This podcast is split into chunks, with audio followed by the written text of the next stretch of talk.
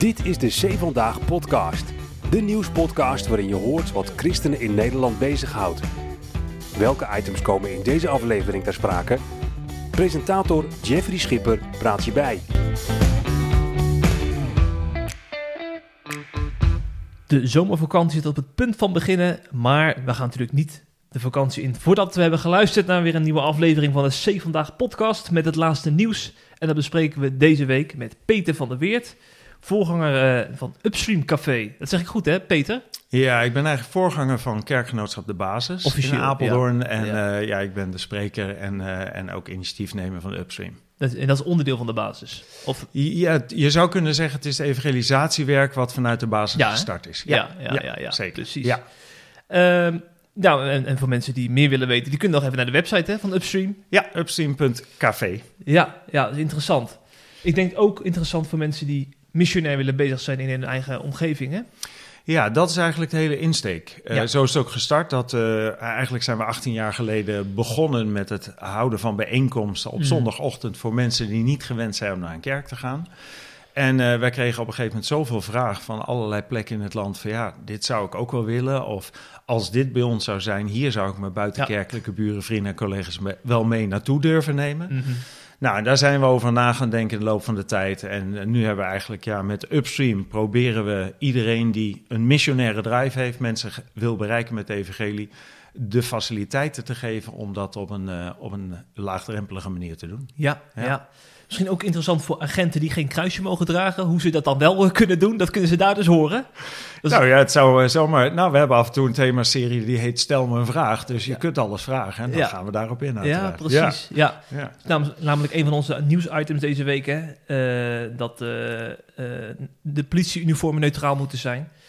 Eh, en we gaan ook nog even in op een eh, opvallende uitspraak van een eh reformatorische predikant. Die waarschuwde tegen kerkgangers die wegblijven vanwege het warme weer. Dat zal de komende weken weer actueel zijn. ja. En natuurlijk blikken we nog eventjes terug op een massa-bijeenkomst in Amsterdam. En de start, start van een langdurige evangelisatiecampagne werd daar gegeven. Everyone 2023. Nou, ook wel wat leuk om daar nog wat op terug te blikken met jou, Peter. Oké. Eh, omdat je ook in de evangelisatiewereld actief zeker, bent natuurlijk. Hè? Zeker. Ja. ja. Maar eerst gaan we naar onze vaste rubriek en dat is de ergernis van de week.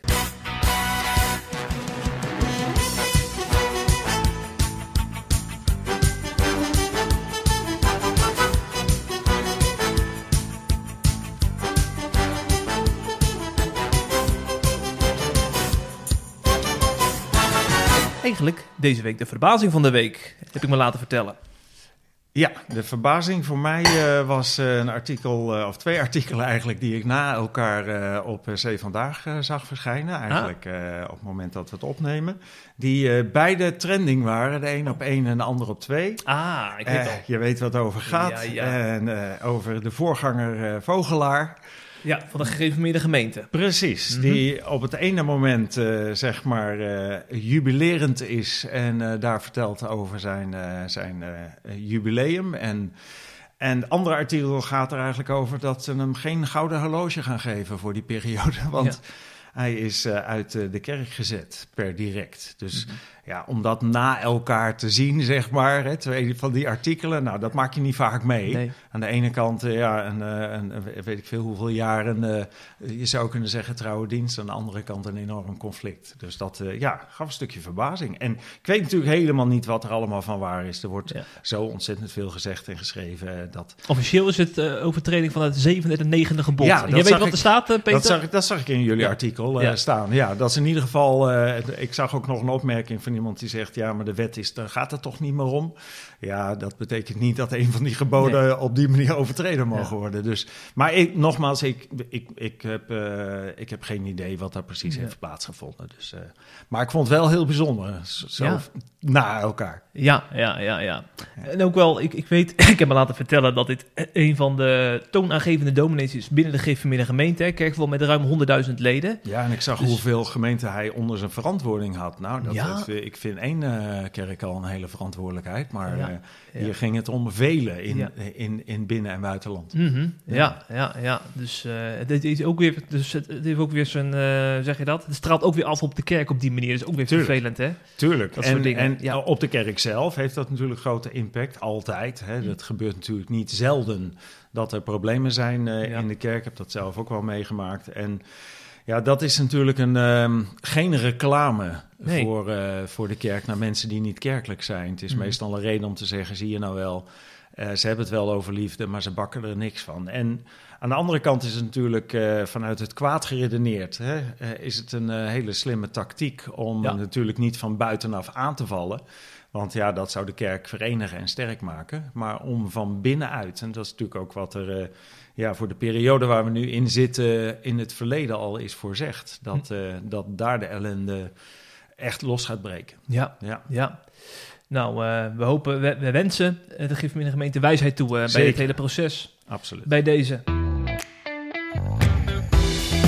Het laatste nieuws uit Christelijk Nederland bespreken we in de C Vandaag podcast.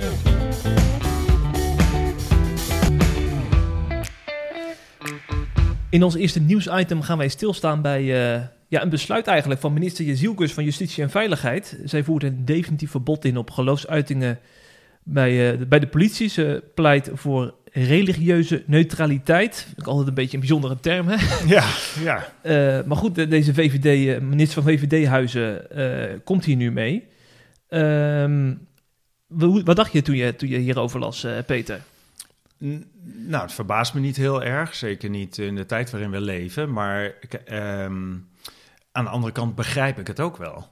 Ik begrijp wel dat, eh, zeg maar, eh, eh, ah, ja, mensen van de overheid... en zeker ook mensen die moeten handhaven en dergelijke...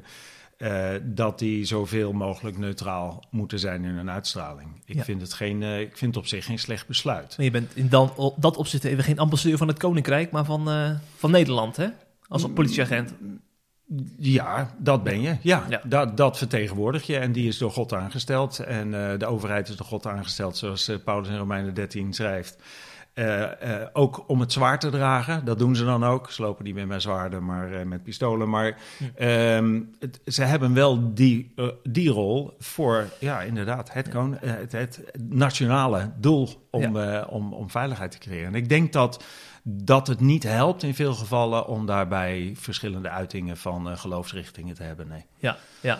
Het viel me op de aandacht in eh, seculiere media ging dan vooral uit naar islamitische uitingen, hè? Eh, de hoofddoek. Eh, misschien omdat die ook wat zichtbaarder zijn in het, in het straatbeeld, een hoofddoek, dan, dan een kruisje. Dat hangt toch een beetje op Dat nek, valt, onder je t-shirt. Precies, dat valt natuurlijk meer op. En kan voor sommige mensen misschien ook wel een reden zijn voor juist meer agressie tegen politie Hm. of wat dan ook. Ja, geen idee. Eh, Je, je, de neutraliteit is in ieder geval weg. En dat zou je het liefste wel zien bij, eh, bij politiemensen. Ik denk wel van hoe gaan ze dat? Want ik zie ook heel wat politieagenten met eh tattoos en dergelijke. Daar zitten natuurlijk ook heel vaak wel overtuigingen en uitingen in. Hmm. Ehm, ja, ehm, ik weet niet hoe ze dat precies gaan doen. Maar Nee, Nee, ja. ja. dat is aan hen dan om dat uit te vogelen. dat mogen Ja. ze uitzoeken. Ja. Ja. Maar ik, ik las ook dat een aantal christenen toch ook wel eh, sprak van discriminatie. Omdat, eh, stel, stel je, je bent er echt van overtuigd dat je op die manier je, je geloof praktiseert, hè, door, door een kruisje te dragen. eh, dat je dan op deze manier wordt achtergesteld. Ja. Vind je dat grote woorden? Ja, ik voel het absoluut niet zo. Nee? Ik zie het niet als discriminatie. Nee, nee ik, nogmaals, ik vind echt dat, eh, dat deze mensen in de dienst van, eh, ja, van het volk eigenlijk, hè, eh, maar aangesteld door God om deze rol te vervullen.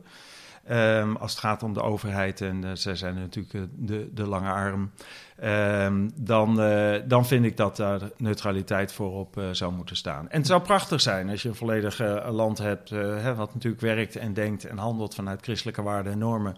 Dan zou dat prima kunnen, want dat zou niet offensief zijn ten opzichte van mensen die daarmee geconfronteerd worden. Het zou niet tegen de borst stuiten. Maar uh, in dit geval, zeker in de, in de multiculturele samenleving uh, die we hebben, kan ik me goed voorstellen dat dat niet verstandig is. Ja, ja, ja. ja. Even los van de politieagenten, hoe belangrijk is het voor jou? Bijvoorbeeld een, een auto met een ichtersvis of een, of een uh, Jezus-sticker op, op je voordeur? Ja, ik doe dingen? dat niet. Nee? Uh, nee, nee, ik wil heel graag als gelovige gericht zijn op buitenkerkelijke. En ik denk dat dit in veel gevallen meer een, een, een ons gevoel geeft onder gelovigen dan dat we ons openstellen voor niet-gelovigen. Ehm, en ach ja, er is zo'n uitspraak hè, van uh, verkondig het evangelie en als het nodig is met woorden. En uh, ik vind het veel belangrijker om je gewoon netjes te gedragen in het verkeer, oftewel je gedragen als een gelovige, dan, uh, dan daar uitingen op die manier voor te hebben. Dus ik heb geen ichtes op de auto. Nee. nee het is nee, ook niet zo heel populair meer, geloof ik. Nee, nee, nee, nee.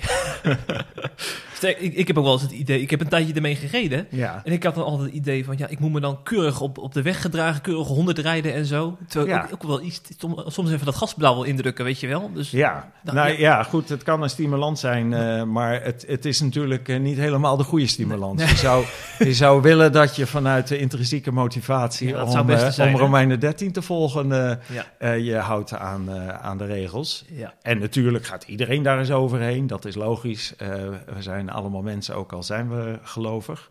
Maar het zou wel mooi zijn, hè? Het, is, het is steeds als aan Christus wat je doet. Hè? voor wie of wat je dat in het aardse ook doet. Dus ik denk dat, ja, dat we gewoon moeten proberen om ons ook zonder ichtes aan Ja. de regels te houden. Ja. Ja. En heb je tenslotte nog een tip voor christelijke politieagenten die, eh, die toch wel erg verlangen om hun geloof op een of andere manier uiting te geven? Wat kunnen ze dan wel doen? Ja, de beste manier om je geloof te uiten is om, eh, om de waarden die bij liefde horen, de vrucht van de geest, dus vriendelijkheid, zelfbeheersing, zachtmoedigheid, eh, om dat zoveel mogelijk te laten zien. Dat is het allerbeste. Ik bedoel, beter kan het niet. Ja. En ho- hopelijk worden mensen dan jaloers waarom jij op deze manier in je uniform zit en waarop je op deze manier naar mensen omziet of omgaat met mensen of misschien genadig bent op momenten dat je hè, ook eh, een boete zou kunnen geven omdat er op dat moment een reden voor is om dat te doen. Ja. Dus, ja Zo kun je dus toch verschil maken Dat in je ik. ambt. dat ja. denk ik, ja. Eh, ik denk dat er weinig agenten zijn ingezet rondom het eh, evenement Everyone 2023 in Amsterdam. Want er zijn meestal wel liefdevolle christenen die daar samenkomen bij de soort massabijeenkomsten. Toch is er geen ME voor nodig, Peter? Nee, dat eh, geloof ik niet. Nee. Bij de meeste van dat soort dingen is er weinig politie in de buurt. Ja. Ja. er waren eh, meerdere dagen, eind juni, eh 7000 leiders van evangelische kerken en bewegingen bijeen in de rij. En daar werden ze toegerust om het evangelie te vers- verspreiden. Dat is nodig vanwege een langdurige evangelisatiecampagne. Die eindigt in 2033. Eh, ze willen evangelisatie hiermee een boost geven. Ehm, het gaat uit van Empowered 21. Ik, eh, ik weet niet of jij daar ooit van gehoord hebt. Dus, Eh, eh, voordat ik hier reclame over zag, had ik er nog nooit van gehoord. Wel Nee. van een aantal sprekers die daarbij betrokken zijn, maar, Ja. maar, maar niet van de organisatie. Ja, nee. want er zitten inderdaad wel een aantal bekende namen bij. Hè. Ik zag Jan Pol voorbij komen, Ruben Vlag, Ja, Matthäus van der Martin Steen. Matthäus van der Steen. Dus het zit een beetje in een charismatisch evangelische hoek. Ja, ja dat ze Ja. dat eh, de Pinksterchristenen, Ja, hè, ze zichzelf ook eh, noemen. Ja. Precies, ja. Je moet ze toch nageven dat ze altijd wel weer inslagen om de massa in beweging te krijgen. Hè? Het, is, het is nooit een klein stadionnetje. Nee, nee, nee, pakken het groots aan. Nou ja, dat is eh, op zich niet verkeerd. Eh, ik denk dat de evangelie het verdient om, eh, om alles in te zetten eh, wat, eh, wat mogelijk is. Maar ik was er niet zo... eh, ik, ik zag het op een gegeven moment een paar keer her en der voorbij komen. Maar het is niet helemaal de hoek waar ik me veel in beweeg. Nee, nee, nee, nee. En zeg je dit ook vanwege het feit dat je ook met gefronste wenkbrauwen naar dit soort events kijkt? Of staat het er los van? Nee, dat staat... Kijk, er staat Pinksterchristenen. Ik ben erg enthousiast over de Pinkstertheologie. Als het gaat om... eh, ik heb hier een boek staan, eh, ik kan het zo er niet bij pakken, maar... ehm, eh, waar zeg maar de klassieke Pinkstertheologie wordt uitgelegd. Ja. Nou, dat vind ik heel bijbels. Er zijn altijd wat dingetjes in. Hè, bijvoorbeeld de, de, de second blessing eh, na de doop bijvoorbeeld. En dat soort Oh ja. dingen. Dat ik denk, oké, Ja. daar zit ik net even wat anders in. Maar in grote lijnen vind ik het een hele zuivere theologische kijk. Ja. Maar de Pinkstertheologie zoals die ooit begonnen is, is lang niet wat we nu tegenkomen. Hè? De charismatische beweging, eh, daar zijn natuurlijk vrees- vreselijk veel boeken en dingen over geschreven. Ja, die neemt nog eens afslagen waar, hè, waar, waarbij ik zeg, oké, daar voel ik me minder comfortabel bij. Dat gaat ook eh, rondom genezingsdiensten en Oh ja. dergelijke. Hè. We hebben natuurlijk heel wat dingen meegemaakt al. En, ehm, en ja, ik voel me daar zelf minder comfortabel bij. Ook het flirten met het welvaartsevangelie zal je ook niet liggen, denk ik. eh, Nee, se. welvaartsevangelie, het koninkrijk nu, het eh, Ja. name it and claim it, eh, word of faith. Mm. ehm, dat, zijn, uh, dat die richtingen, ja, dat, uh, ja daar uh, ben ik een stuk, sta ik een stukje vanaf. Waar je misschien positiever over bent, is toch wel een nadrukkelijke onderstreping van het belang van evangelisatie. Hè? Dat neemt er ook wel een belangrijke plek in. Ja, evangelisatie is natuurlijk heel belangrijk. En, en iedereen die evangelisatie wil stimuleren of verder uit wil breiden, dat is ontzettend belangrijk. Wat wel heel belangrijk uiteindelijk is natuurlijk ook Um, wat verkondig je? Oftewel, waar gaan mensen uiteindelijk op reageren? En ja, wat ik toch wel heel sterk zie, is dat een toenemende uh, groep uh, mensen bereikt wordt. Um, waar ik mijn vragen heb, worden die nou bereikt vanuit de God van de Bijbel of vanuit de God van de buik? Oftewel, is het uh, gericht op uh, wat we vooral allemaal daarvan kunnen uh, ontvangen, of waar we allemaal beter van worden, of gezonder, of wat dan ook, of rijker. Um, of is het echt een Bijbelse evangelie, wat heel dichtbij zit van de elf van de twaalf discipelen die geen natuurlijke dood zijn gestorven en een enorm lijden hebben moeten ondergaan uh, om, uh, om Christus te volgen. En, en daar zie ik wel eens een enorm spanningsveld tussen. Wat ik ook uh, spannend vind in de zin van, ja, maar als mensen op die manier bereikt worden met het evangelie dan uh, loop je enorm het risico dat als er dingen eens een keer tegenvallen in het leven, dat je er net zo snel ook weer van afhaakt. En dat is jammer, want het zou misschien prima zijn om dan af te haken van de theologie waar je mee geconfronteerd bent. Maar de meeste mensen haken dan af van God. En, uh, en, en die zijn ook heel moeilijk weer terug te vinden. Dus ja, ik vind het um, ingewikkeld. Ja, ja. ja. Uh, want uh, nu, nu je dit zo zegt, er wordt ook wel eens ook bij dit soort evangelisatieacties gewaarschuwd voor hyperigheid. Hè? Van, uh, want dan ben je dan even een tijdje druk bij met z'n allen. Ja. om, om ook een soort van opwekking op gang te brengen. Maar die diepere lagen onder, waardoor, waardoor het zeg maar een duurzame beweging wordt, die ontbreekt nog wel eens. Ja, ik weet niet, ik, ik weet hier te weinig van, van deze, van deze uh, Empowered uh, 21. Dus ik, ik kan er niet zoveel over zeggen. Maar ja, wat je zegt is denk ik zo. Uh, aan de andere kant is het prima natuurlijk om initiatief te nemen, dingen van de grond te proberen te krijgen.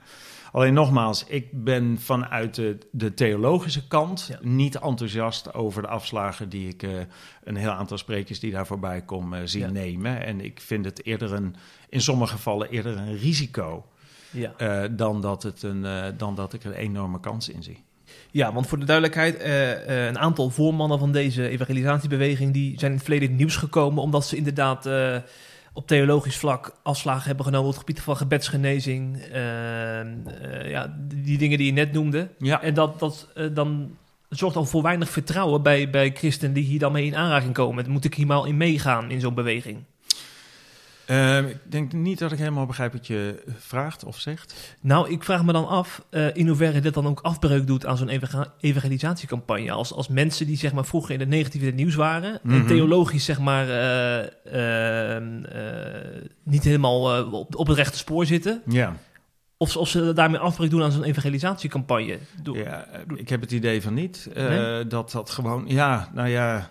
Um, of het wordt niet gezien of niet gehoord of niet geloofd wat er over gezegd wordt. Uh, ze worden niet voor niks, uh, ze zitten niet voor niks in de line-up van, het, ja. van alle sprekers en dergelijke.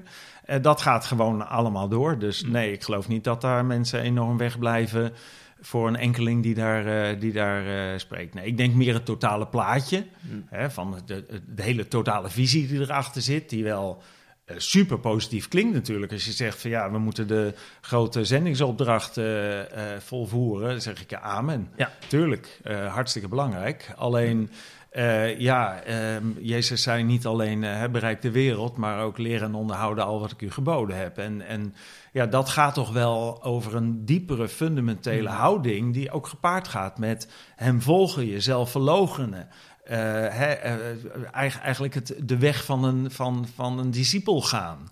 Ja, en daar spreekt de Bijbel natuurlijk veelvuldig over, dat dat over het algemeen niet een makkelijke weg is. Ja. Niet een weg is van voorspoed en gezondheid en, en, en al dat soort dingen. Hè. Het, eh, niet dat God ons dat niet gunt, ik denk dat hij ons dat zeker gunt.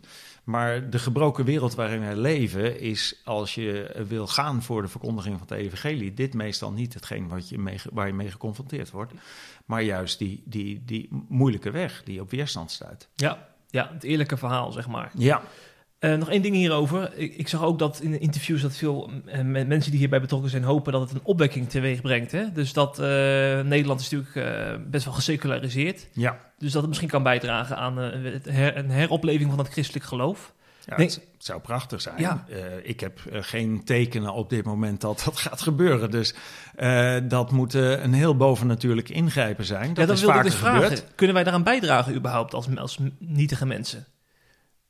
Nou, ja, kijk, als je kijkt naar de opwekkingen in het verleden, is dat natuurlijk wel heel vaak voortgekomen uit uh, gebed en, uh, en, en, en toewijding. En ook, ook wel echt gefundeerd in, het, in de schrift.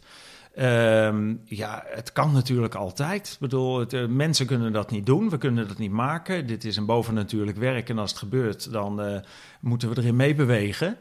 Um, maar ik heb geen signalen daarvan. Maar hmm. ik vraag me ook af of uh, mensen in het verleden bij opwekkingen ooit een signaal vooraf hebben gekregen. Ja, ja, ja, ja. Dus het kan nog. Het kan, ja. ja. En misschien dus in 2033, want dat is het doel, hè? Dat dan uh, iedereen op de wereld het evangelie heeft gehoord. Dat is best wel een hoog doel als je daarover nadenkt. Iedereen op de wereld ja. in tien jaar tijd. Ja, papier is geduldig. ja. ja. ja, dat is zo. Ja, nee, maar dat is natuurlijk is het uh, prachtig en je kunt een heleboel uh, ideeën en verlangens hebben en dat is helemaal niet verkeerd. En ze zeggen wel eens je moet je tent binnen uitzetten en ik, ik vind het prima dat ze dat, dat, ze dat doel hebben, maar het is ambitieus, laten we het zo zeggen. Ambitieus zeker, ja, ja. En misschien is dat ook wel symbolisch voor de Pinkse christen. Die zijn meestal niet van de lage doelen. Die gaan voor het hoogst haalbare. Ja, maar haalbare. En, en, en dat is wel eens, uh, daar zie ik wel eens een discrepantie. Ja, uh, je, tuurlijk, je moet je uitstrekken en dat mag ook en ervoor gaan. Maar uh, ik weet niet of dit reëel haalbare doelen zijn. Maar ik, ik hoop het alleen maar. Ja, ja, ja. Met die kanttekening die het net maakte. Hè, dat ik zeg, oké, okay, is dit dan... Um, gaat dit de gelovigen opleveren zeg maar, die echt vanuit een relatie met God tot geloof komen. Echt, echte bekering mm. en wedergeboorte. Ja, want weet je, misschien nog een persoonlijke frustratie van mijn kant, die, dat mijn mening ertoe doet. Maar het valt me toch wel op, zeg maar, dit soort nieuwsjes, die, die, die laaien dan erg op in de christelijke media. Van er is een groot event mm -hmm. met, met een uh, uh, langdurige campagne. En dat, maar zeg maar, je hebt ook heel veel uh, duurzame slow evangelisatie of missionaire initiatieven. Bijvoorbeeld een upstream relaties opbouwen, dat kan jaren duren. Soms moet je ergens zeven jaar wonen voordat je de eerste vrucht ziet. Ja. Daar is minder animo voor, valt mij op, dan voor massa-events. Ja, maar dat is ook uh, minder aantrekkelijk, zeg maar. Minder groot, minder, uh, ja. er is geen vuurwerk bij.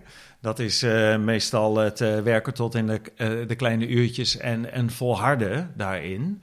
En um, uh, ja, wel ook heel erg veel vrucht mogen zien. Daar ben ik wel super dankbaar voor dat we dat bij Upstream ook zien. Maar uh, ja, ik zeg altijd sterk hout groeit langzaam. En uh, um, ik geloof dat God een stuk trouw en volharding ook zegent. Nogmaals, ik, geen, wat, de manier waarop zij het doen is hun, hun keuze en... en daar moet ik afblijven verder. Maar ik voel me veel meer comfortabel inderdaad bij, bij die, die nou, wat rustiger manier. En, en ook proberen niet alleen maar ja, iemand kortstondig eh, te bereiken, maar dan ook te kijken, kun je iemand verder helpen? Hè? Echt discipelen, leren onderhouden, al wat ik u geboden heb, is natuurlijk heel belangrijk. Want ja, je blijft al onderdeel van deze grote boze wereld. En, mm. en uh, het is wel heel belangrijk dat je jonggelovigen ook echt een fundament krijgen in Christus. En de Bijbel leren kennen. Dat is, ja, dat is iets wat uh, ja, tegenwoordig misschien wel in toenemende mate steeds meer naar de achtergrond verdwijnt. we zijn tegenwoordig in deze hectiek waarin we leven al blij als we de, de tekst van de dag redden, hè, die uh, in de Bijbel-app verschijnt. Maar er is meer nodig dan de tekst van de dag en het uurtje op zondag uh, waar, waar je naar de voorganger of de dominee luistert. Het is echt wel een stukje persoonlijke ontdekkingstocht, zoeken, lezen, bidden, uh, graven nodig om een fundament te krijgen. Zeker in deze zo sterk gerichte gevoels. geloofswereld waar we in terecht zijn gekomen. Ja, hmm. dan is juist belangrijk dat je een goed fundament hebt. Je bent voorganger van Evangelische Kerk de Basis. Ja, hij heet niet Evangelische Kerk, maar gewoon, uh, ja, de, gewoon basis. de basis. Gewoon de basis. Ja, gek ja. dat we het altijd een naamje willen plakken. Ja, misschien een beetje. Nederlands. Ja. Als het evangelisch is, dan is het op reformatorische grondslag. Oké. Dat- Daar zit ook een laagje van in. Ja, ja. Eh, nou, eh, in Reformatorische Kerk wordt bena- benadrukt dat de, de wekelijkse kerkgang heel belangrijk is. Zeker. Hoe belangrijk is dat bij jullie? Wordt daar ook nadruk op gelegd? Elke week eh, komen? Ja, kijk, dus de, eh, bij Upst- Upstream is dat natuurlijk heel anders. Hè? Dat is eigenlijk een evangelisatieactiviteit op zondagochtend. Wij houden onze eigen kerkdienst voor de, voor de leden en gasten op zondagavond. En eh, ja, wij vinden dat wel heel belangrijk. Kijk, we hebben wel voor een lastige vorm gekozen. Want het is natuurlijk veel makkelijker om s'morgens met je gezin en met kinderen naar de kerk te gaan. En eh, ja, we hebben juist die zondagochtend eh, opgeofferd, omdat dat ook het allerbeste moment is, geloven wij, eh, om buitenkerkelijk uit te nodigen in een, in een meeting, die zij ervaren als een kerkdienst, wat eigenlijk evangelisatieactiviteit is. Ehm, dat wij naar de zondagavond zijn gegaan, maar wij ja, ook de tekst als hè, eh, eh, verzaak je bijeenkomst niet vanuit Romeinen, is een belangrijke tekst die regelmatig wel voorbij komt. Ja, en, en ook wel het uitgangspunt is wanneer mensen onderdeel willen worden van eh, onze kerk. Dan is dat ook wel in de cursus die ze dan volgen daarvoor hetgene wat, eh, wat voorbij komt. Maar aan de andere kant, we hebben er zeker in de setup die we hebben ook begrip voor dat er eens een keer één thuis moet blijven om op te passen. Nou ja, ziekte en werk kun je sowieso niks aan doen natuurlijk. Maar ja, we hopen wel dat mensen de keuze willen maken om te komen, ook al heb je geen zin. Ja, ook bij mooi weer. Ook bij 30 graden. Ja, Ja, want waarom niet? dominee... Dan eh, is het lekker warm. Ja. dominee K. den Boer uit de Kerk... eh, die preekte onlangs op een warme zondagochtend. Ja. En het viel hem op dat er toch wat lege stoelen waren. Ja. En ik kon het toch niet laten om even een, eh, daar toch wat van te zeggen. En eh, de kerkgangers op te roepen tot meer discipline. Ja, eigenlijk heb je dat natuurlijk tegen de verkeerde, want die zijn Altijd, niet. maar- ja. Je moet die mensen prijzen en zeggen wat geweldig dat jullie er Ja, zijn. Ja, Ik ga nog even bellen met degene die ontbreken. ja. Maar goed, ze zullen vast hebben meegekregen. Ja. Denk, je, denk je dat dat dan overkomt als een predikant dat openlijk zegt? Ach, in deze tijd kun je bijna niks meer zeggen. Dat Ligt is gevoelig, Ja, het ligt heel gevoelig. Ik bedoel, eh, eh, eh, misschien dat je honderd jaar geleden het A niet in je hoofd haalde om weg te blijven. En B, misschien ook wel een bepaalde vermaning nog kon accepteren. Tegenwoordig is dat veel lastiger. Dan is het toch, wie denk jij dat je bent? of Ja. zo, een beetje in die trant. Ja. En toch moet je het blijven doen. En, en kijk, het zou natuurlijk fantastisch zijn dat mensen willen komen. Hè, vanuit intri- intrinsieke motivatie. Gewoon, we willen erbij zijn. Niet alleen eh, eh, die spreekt vanavond. Of eh, dus ik, heb er niks, ik ga er niks halen of ik vind die niet interessant. Ja, je aanwezigheid is niet alleen belangrijk om wat te halen, maar ook om wat te brengen. Het is ook de ontmoeting van de gelovigen onderling. En, eh, en natuurlijk ook, je kunt van tevoren nooit weten wat er gebeurt en wat je raakt. Door misschien wel een, een spreker die je normaal niet zo aanspreekt. Dus ja, ik vind trouw is wel een ontzettend belangrijk ding. Maar ja, dat is wel aardig ver verdwenen Ja. uit onze maatschappij. Ja. En helaas heeft dat invloed ook op de kerk. En die, eh, eh, de nadruk op trouw, mag dat ook gepaard gaan met Hebreeën eh 10 vers 25? Tuurlijk. Ja. Tuurlijk, ja, dat staat natuurlijk heel duidelijk van verzaakt uw bijeenkomsten niet. En, en daar mag je natuurlijk een beroep op doen. Hè? En, en wat ik aan het begin al zei, van ja, de mensen die hier komen moet je alleen maar eh, prijzen dat ze er zijn. Hè? En maar, eh, maar ik denk wel dat het goed is om daar aandacht aan te besteden. En, en als voorganger ook je teleurstelling misschien over uit te, uit te spreken. En te zeggen, nou, dit, je, je wordt gemist. Hè? Ja. En dat, dat is het belangrijkste. En, eh, en dat, in wezen gebeurt dat ook. Als het goed is. Ja. Ja. Dat je gemist wordt, bedoel je? Dat je gemist wordt, ja, Want het is eh, heel mooi wanneer, eh, wanneer de kerk vol zit, wanneer iedereen er is, wanneer je elkaar kunt ontmoeten en spreken voor en na die tijd. Eh, wanneer je gevoed kunt worden, samen kunt aanbidden. Dat is natuurlijk heel waardevol. En als daar dan de barbecue voor in de plaats komt, want het is meestal niet de temperatuur, want we hebben geen moeite om in 30 graden aan het strand te liggen. Maar ehm, eh, het is meestal andere dingen. Ja. We hebben geen zin, of eh, we blijven bij bar- barbecue hangen, of we gaan naar Scheveningen, of wat dan ook. Ja, ik denk dat dat, eh, dat, dat jammer is. Ja. Ja. Ja. We hebben een opiniemaker bij Zee Vandaag, dat is Matthijs Vlaardingenbroek. ja, ik ken hem. Ja, Ja. die heeft een columnreeks geschreven over, over kerkverlating. En hij Mhm. analyseerde onder andere dat in coronatijd heel veel mensen hebben geproefd aan hoe lekker het is om op zondag door een bos te lopen. Ja, misschien een livestreampje te doen, maar misschien ook op een ander moment. Ja.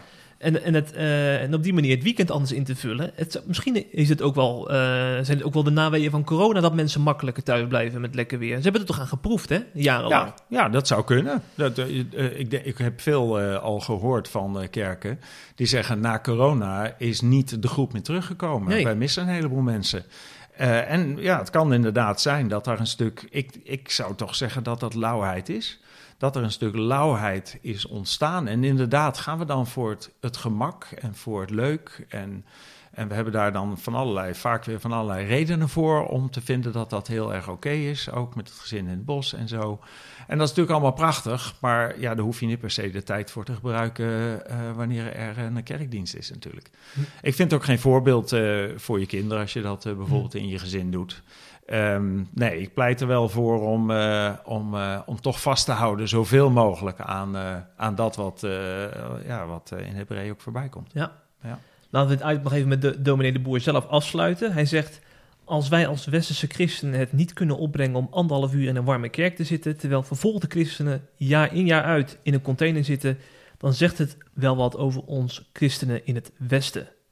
Begrijp je die vergelijking met de vervolgde kerk? Ja, die vergelijking gaat natuurlijk altijd mank in de zin van, uh, ja, wij hebben dat gevoel niet en wij uh, hebben dat niet meegemaakt en dus zitten we er heel anders in. Uh, maar het is soms wel goed, hè? dat is natuurlijk uh, ook heel goed dat je af en toe die, die, die artikelen ziet van wat er gebeurt in het buitenland en hoe gelovigen bijvoorbeeld ook, ik las heel recent nog dat boek van... Ehm, hoe heet hij ook weer, de Bijbelsmokkelaar. Anne van der Bel. Anne van der Bel, precies. Ik had hem niet gelezen. Ik denk dat iedereen hem al ongeveer gelezen had. Maar ik eh, kreeg hem van iemand. En ik, dat, dat vond ik zo inspirerend om te lezen ook. Dat mensen ja, achter het ijzeren gordijn destijds en dergelijke... Ja, die bijna geneigd zijn om blaadjes uit de Bijbel te, te delen met elkaar... om het te kunnen lezen. Ja, daar staan we zo verschrikkelijk ver van af. En dat, het, het is in dat opzicht toch het kwaad wel gelukt om met brood en spelen uh, de mensen zoveel afleiding te bieden. En zoveel, we zeggen wel, ja, de iPhone en de computer en het is allemaal vooruitgang. Maar het, is, het, is, het houdt ons zo bezig. Het, het, de informatiestroom is one ende. En, en uh, ja, de, driekwart ervan is niet van belang, maar gaat wel door je hoofd en hm. komt wel voorbij. En, uh, en ja, daardoor worden we ook overvoerd met alles. En, en gaat de focus ook af van wat eigenlijk echt belangrijk is in het leven. Ook bij gelovigen, helaas. Hm. Ja. ja, ik vind het wel gewoon leuk om te ontdekken dat Dominee de Boer en Peter van der Weert veel gemeen hebben. Ja, ik Die zijn met elkaar eens. Ja, joh. Ja, ja, dan kun je wel een andere uh, traditie staan kerkelijk, maar dat maakt dus blijkbaar niet uit.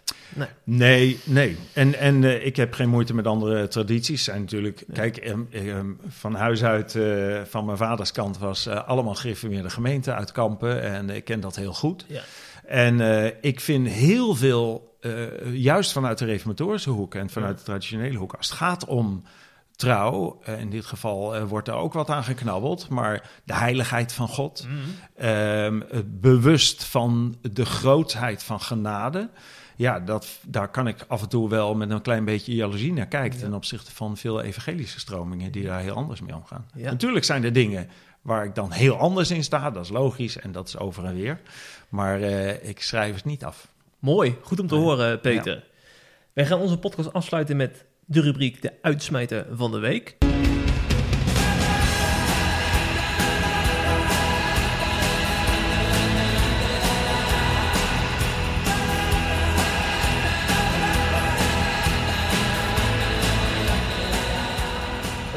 Want er gebeurt natuurlijk ook heel veel moois hè, in, uh, in het Koninkrijk. Zeker. En uh, wij kijken de laatste jaren met heel veel plezier naar Iran.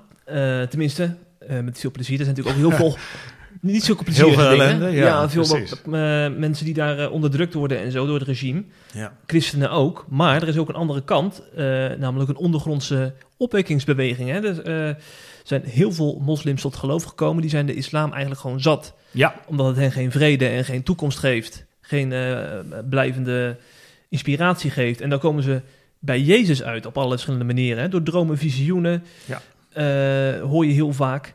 En ik las dan toch wel een bijzonder verhaal van een vrouw. Ja. Haar naam is Marzieh Ami, Amirezadeh.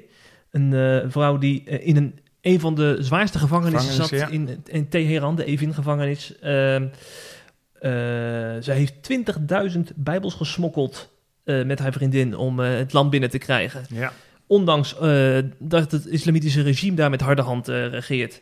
Inmiddels is ze als vluchteling naar Amerika gegaan, maar ze gaat de hele wereld over om, om de stem van de Iraanse minderheid te vertolken. Hè? Ja.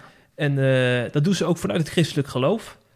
Ze, ze, dat vond ik wel mooi, dat ze op, op een gegeven moment bad voor een visioen. Dat doen wij eigenlijk wel, doen we dat, doen we volgens mij nooit hè, in Nederland, bidden om een visioen. Nee, ik kan me niet herinneren. Nee, dat gebeurt niet zo vaak. En eh, op een dag eh, las ze in de Bijbel en liet God haar zien dat Iran te vergelijken is met een grote woestijn waar zaden geplant mogen worden. En toen zei eh, God tegen haar, plant zaden, dan zal ik voor de groei zorgen door de kracht van de Heilige Geest. Nou, met die, die Bijbels die gesmokkeld zijn, heeft ze dat in praktijk gebracht. Hè? Dat zijn Ja. toch wel de zaden. En blijkbaar is er groei door Ja. de kracht van de geest. Ja, eh, eh, heel recent was er eh, bij ons in de, de basis een, een Iraanse eh, dominee. Die ook regelmatig, zeg maar, heel veel contact heeft. en Oh, ja. daar ook gemeenten ondersteunt. Hè, wel ondergronds allemaal. En die ook eh, ja, verwoorden eigenlijk vanuit eh, Jeremia 49, hè, wat over Elam gaat, wat, eh, wat Iran is. Mm. En dat eindigt met, maar eens zal ik Elams, in Elams lot een keer brengen, spreekt de Heer. Hè, na alle, alle Oh ja. eigenlijk gerichten die over Elam zijn gegaan. En eh, eh, hij haalde dat echt wel aan als hij zag wat er op dit moment in Iran Oh. allemaal gebeurt. En hoe daar inderdaad een opwekking gaande is en enorm veel mensen tot geloof komen. Ehm, hij zag daar toch wel heel duidelijk ook, eh, zeg maar, deze profetie in vervulling gaan. Zo hé. En eh, ja, dat is, eh, ik bedoel, hij kijkt echt achter, hij, hij ziet het echt van dichtbij, spreekt natuurlijk de taal, het is een Iranees. En, ehm, en, eh, en eh, het, ja, het is heel bijzonder wat daar gaande is. Hm. En, en van, van ja, deze vrouw ook, die je noemde, ik zal haar naam niet herhalen. Ehm, eh, ook, ook het feit dat ze eigenlijk van kinds af aan al een soort van op zoek naar God is geweest. En, en vooral heel veel kritische vragen durfde te stellen aan de islamitische leiders. Ja. Waarbij ze zei van ja, eigenlijk is, is het alleen, alleen maar angst wat er continu verspreidt. Dus alleen maar dreiging vanuit hè, de God van de islam. En ja, zij, eh, zij is echt op zoek gegaan. En ja, zoals God het ook belooft, wie mij zoekt zal mij vinden. En dat is hier ook gebeurd. En wat je net al zei, heel vaak door dromen, Ja. door visioenen die ze krijgen. En ehm, ja, het is heel bijzonder wat hier gaande is. Nou, en ook wel ironisch, hè? Dan is er een zo'n regime die wil met harde hand willen ze dit de kop indrukken. Ja, Maar ondergronds kan de geest allerlei mensen aanraken en eh, Ja, onder, onder druk eh, groeien dingen. Hè? Dat weten we natuurlijk. En, en kijk, als God zich voorgenomen heeft om, eh, om een keer te brengen, dan gebeurt dat. Daar Ja. kan geen mens wat aan veranderen. Dat is natuurlijk in de geschiedenis gebleken. En ik noem dat altijd ook het keurmerk van, van de echtheid van Gods woord en de betrouwbaarheid van God. Dat hij, zoals hij in eh Jezaja 46 ook zegt, van ik maak vooraf bekend wat er in de toekomst zal gebeuren. En dat er is geen enkel geloof of religie eh, die daaraan kan tippen. En, Ja. en niet alleen rondom, eh, rondom eh, het leven van Jezus, waar zijn meer dan 54 profetieën in vervulling gegaan uit het Oude Testament. En denk alleen maar aan Jezaja 53, hè, wat een soort ja, bijna krantenverslag is van wat nog moest gebeuren 700 jaar later. Dat zijn indrukwekkende zaken die eigenlijk ook niet te ontkennen zijn. En, en ja, dit zou zomaar weer ook zo'n vervulling kunnen zijn van datgene waarvan God heeft gezegd, dat gaat gebeuren. En dan kun je op je kop gaan staan. En dan kun je nog denken dat je zo'n stoer regime bent. Maar eh, ja, wat God, zich, wat God voorneemt, dat brengt hij ook ten uitvoer. Hm, ja. Ik las, de, de, ik moet nou aan denken, ik las dat er een, eh, een stichting is dat, eh, dat ook die beweging wil, eh, vanuit Nederland wil steunen. Dat is Transform Iran heet het. Ken En- het niet. Ook ja, dat is niet, niet heel bekend, nee. Nee. Maar die, die zorgen er dus voor dat door allerlei acties ook evangelisatie via radio en tv daar wordt mogelijk gemaakt. Ja, Dus als je aan de site van Transform Iran gaat, dan kun je kijken wat ze doen en dan kun je ze zelfs nog steunen door dat werk mogelijk te maken. ik ga het opzoeken, zeer de moeite waard. Ja, ja, Ja, ja. het dus is zo mooi als wij denken. vanuit het rijke Westen ook eigenlijk dat soort bewegingen kunnen supporten. Ja, Want daarom.